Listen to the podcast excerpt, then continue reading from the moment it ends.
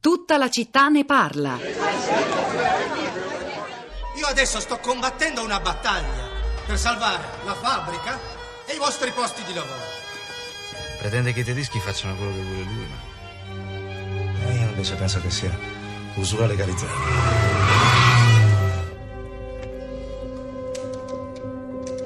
La sua azienda è morta.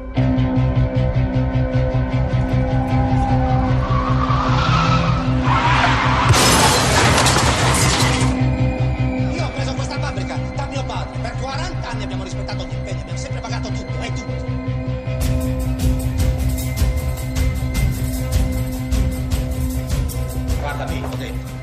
Ti guardo.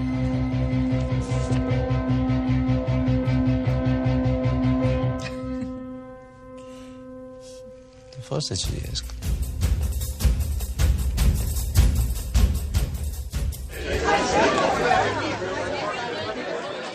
Era l'industriale, la clip che avete ascoltato. L'industriale era un film di qualche anno fa, del 2011, di Giuliano Montaldo. Era eh, scritto da Andrea Purgatori, interpretato da Pierfrancesco Favino. E tra, tra- tra gli interpreti, tra i, eh, le piccole parti, uno degli operai era il nostro Steve della Casa. Non so se qualcuno ha visto il film, sicuramente vale la pena ripescarlo per eh, guardare il nostro Steve. Buongiorno Florinda.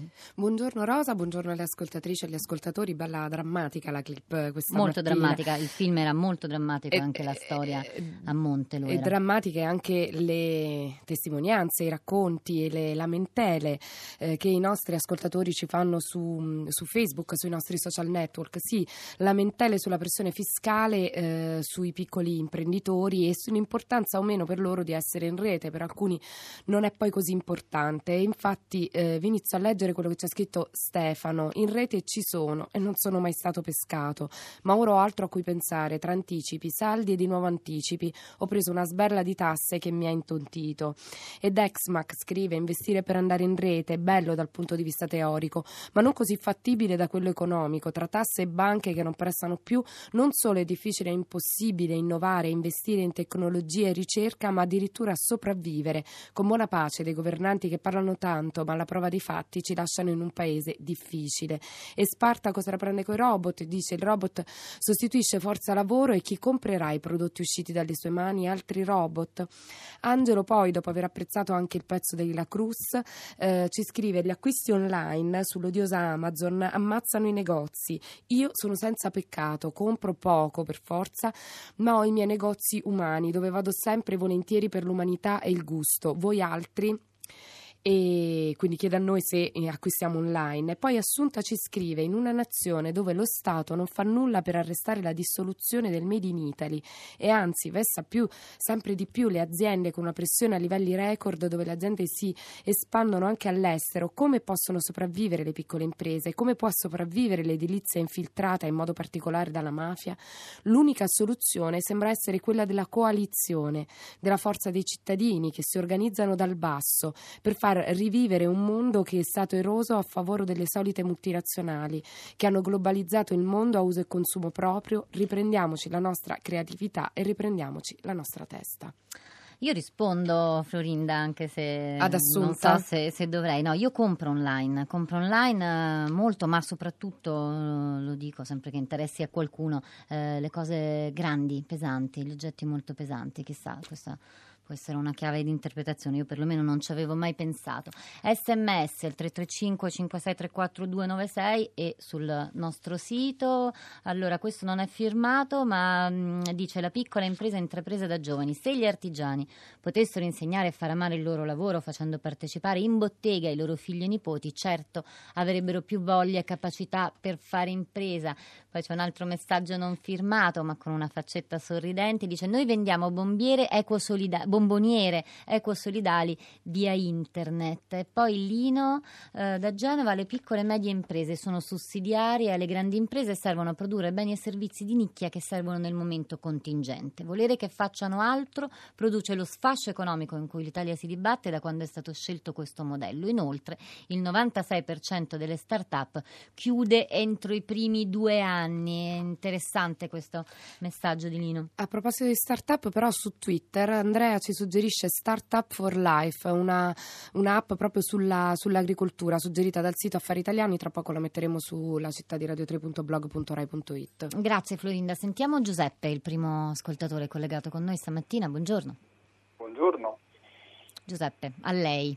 Eh, eh, beh, io, se non sbaglio, eh, ho segnalato l'esistenza di una legge del 1986, la legge 44, eh, che, che, riguardava l'imprenditorialità giovanile.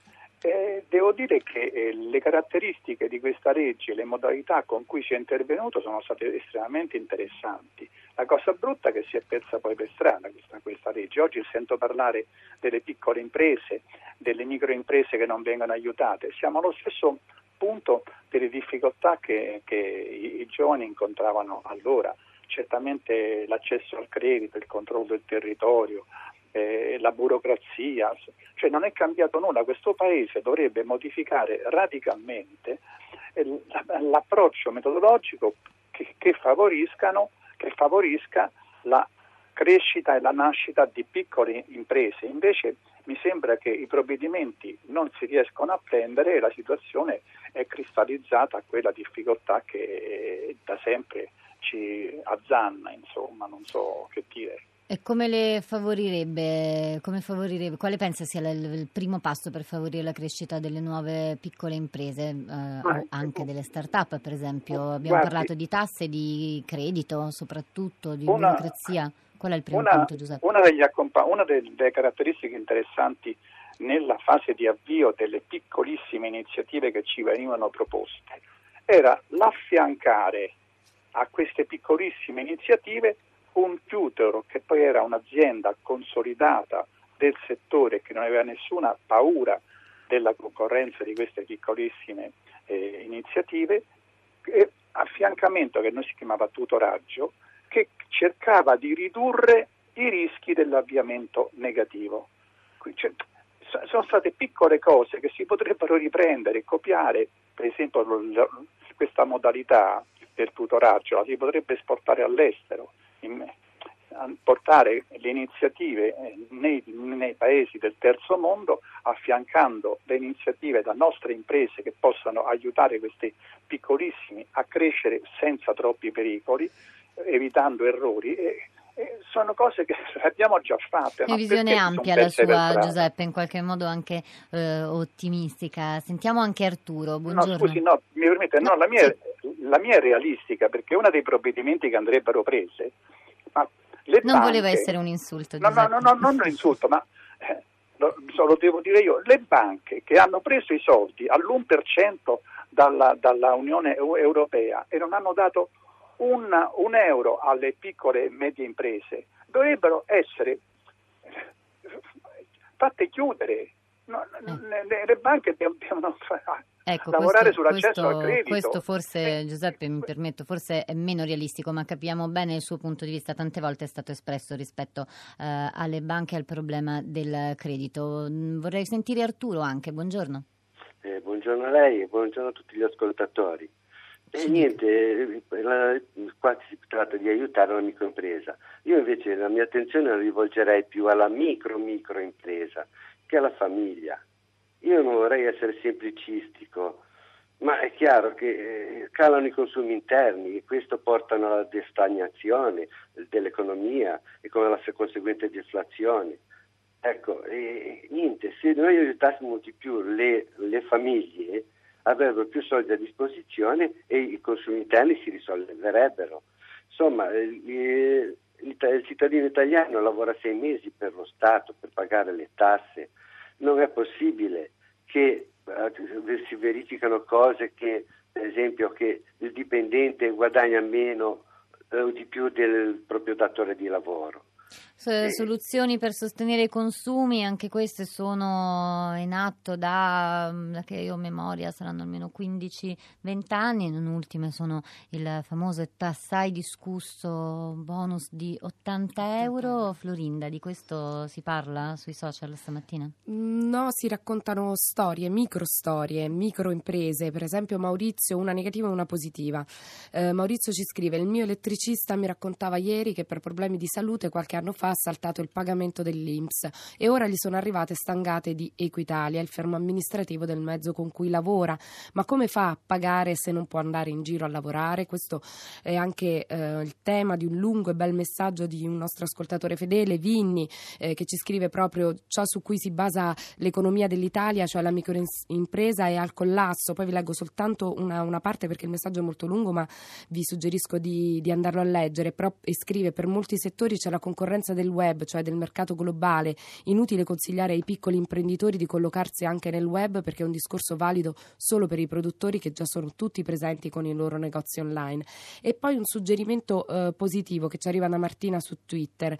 Sementi, lavoro e filiera mh, parla di Quercia Ambiente, una cooperativa sociale di Muggia, Trieste, ed è un progetto di agricoltura eh, solidale che appunto eh, vuole rivalutare, vuole ehm, mettere, evidenziare il lavoro il rapporto con la terra e lo sviluppo dell'agricoltura sociale. Abbiamo pochissimi secondi per sentire un altro Giuseppe che è con noi. Buongiorno. Buongiorno. A lei. 30 secondi, Giuseppe. Sì, noi abbiamo una, una piccola attività di e-commerce e in cui proponiamo bomboniere solidali eh, che vendiamo. Ah, lei l'SMS non firmato che ho letto prima. No, io non ho mandato sms, però... Allora siete due concorrenti, Siamo fantastico. due concorrenti. No, noi abbiamo iniziato questa attività qualche anno fa, giusto perché c'era la proposta che facevamo in negozio era un po' in difficoltà, noi abbiamo otto punti vendita in cui commercializziamo prodotti del commercio equo, abbiamo provato attraverso la rete ad allargare un po' il mercato e sono, i risultati sono arrivati. Noi pro- proponiamo un servizio particolare di confezionamento personalizzato, molto diciamo, elaborato e questa cosa qua ci ha aperto le porte ad una clientela diciamo, a livello nazionale e non solo perché eh, riceviamo moltissimi contatti ad esempio da italiani che vivono all'estero e per cui utilizzano il canale e-commerce e che però tornano poi in Italia a sposarsi.